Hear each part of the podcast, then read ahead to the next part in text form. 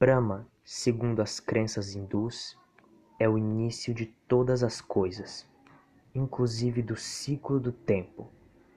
Ciclo esse representado pela Trimurti, onde todo o universo surge através de Brahma, o Criador.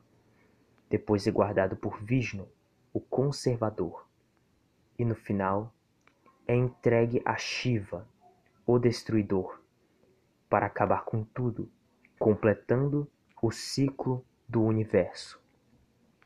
Para Brahma, todo o processo de criação se passa em apenas um dia.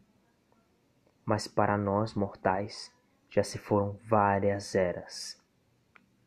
A forma física dessa divindade possui quatro cabeças, cada uma delas olhando para uma direção, enquanto recita as sagradas escrituras do hinduísmo, os Vedas. Brahma criou suas outras faces para admirar a beleza de sua esposa, Sarasvati, e ela ficava constantemente constrangida com os olhares de seu marido. Então ela foi em direção aos céus, buscando refúgio. Porém, Brahma criou uma quinta cabeça, olhando para cima. Porém, mais tarde, essa cabeça acabou sendo incinerada pelo terceiro olho de Shiva, após insultar o deus da destruição. Além das faces, Brahma também possui quatro braços, e em cada um deles está segurando um objeto. O primeiro deles é um livro, representando o conhecimento.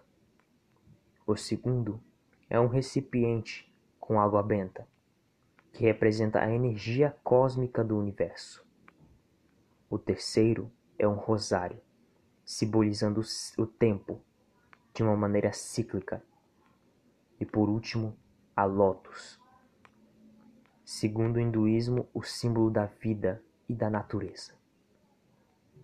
Embora Brahma seja uma das divindades mais importantes, ele não possui tantos templos quanto, por exemplo, Krishna, o deus da natureza, ou Vishnu e Shiva, os outros deuses da Trindade. Pois infelizmente Brahma foi amaldiçoado por Sarasvati, sua esposa, que ficou furiosa, pois seu marido havia eleito uma nova esposa, devido ao, ao atraso de Saravasti. Assim, o único, o único templo onde é permitido a adoração de Brahma fica em Pushkar, na Índia.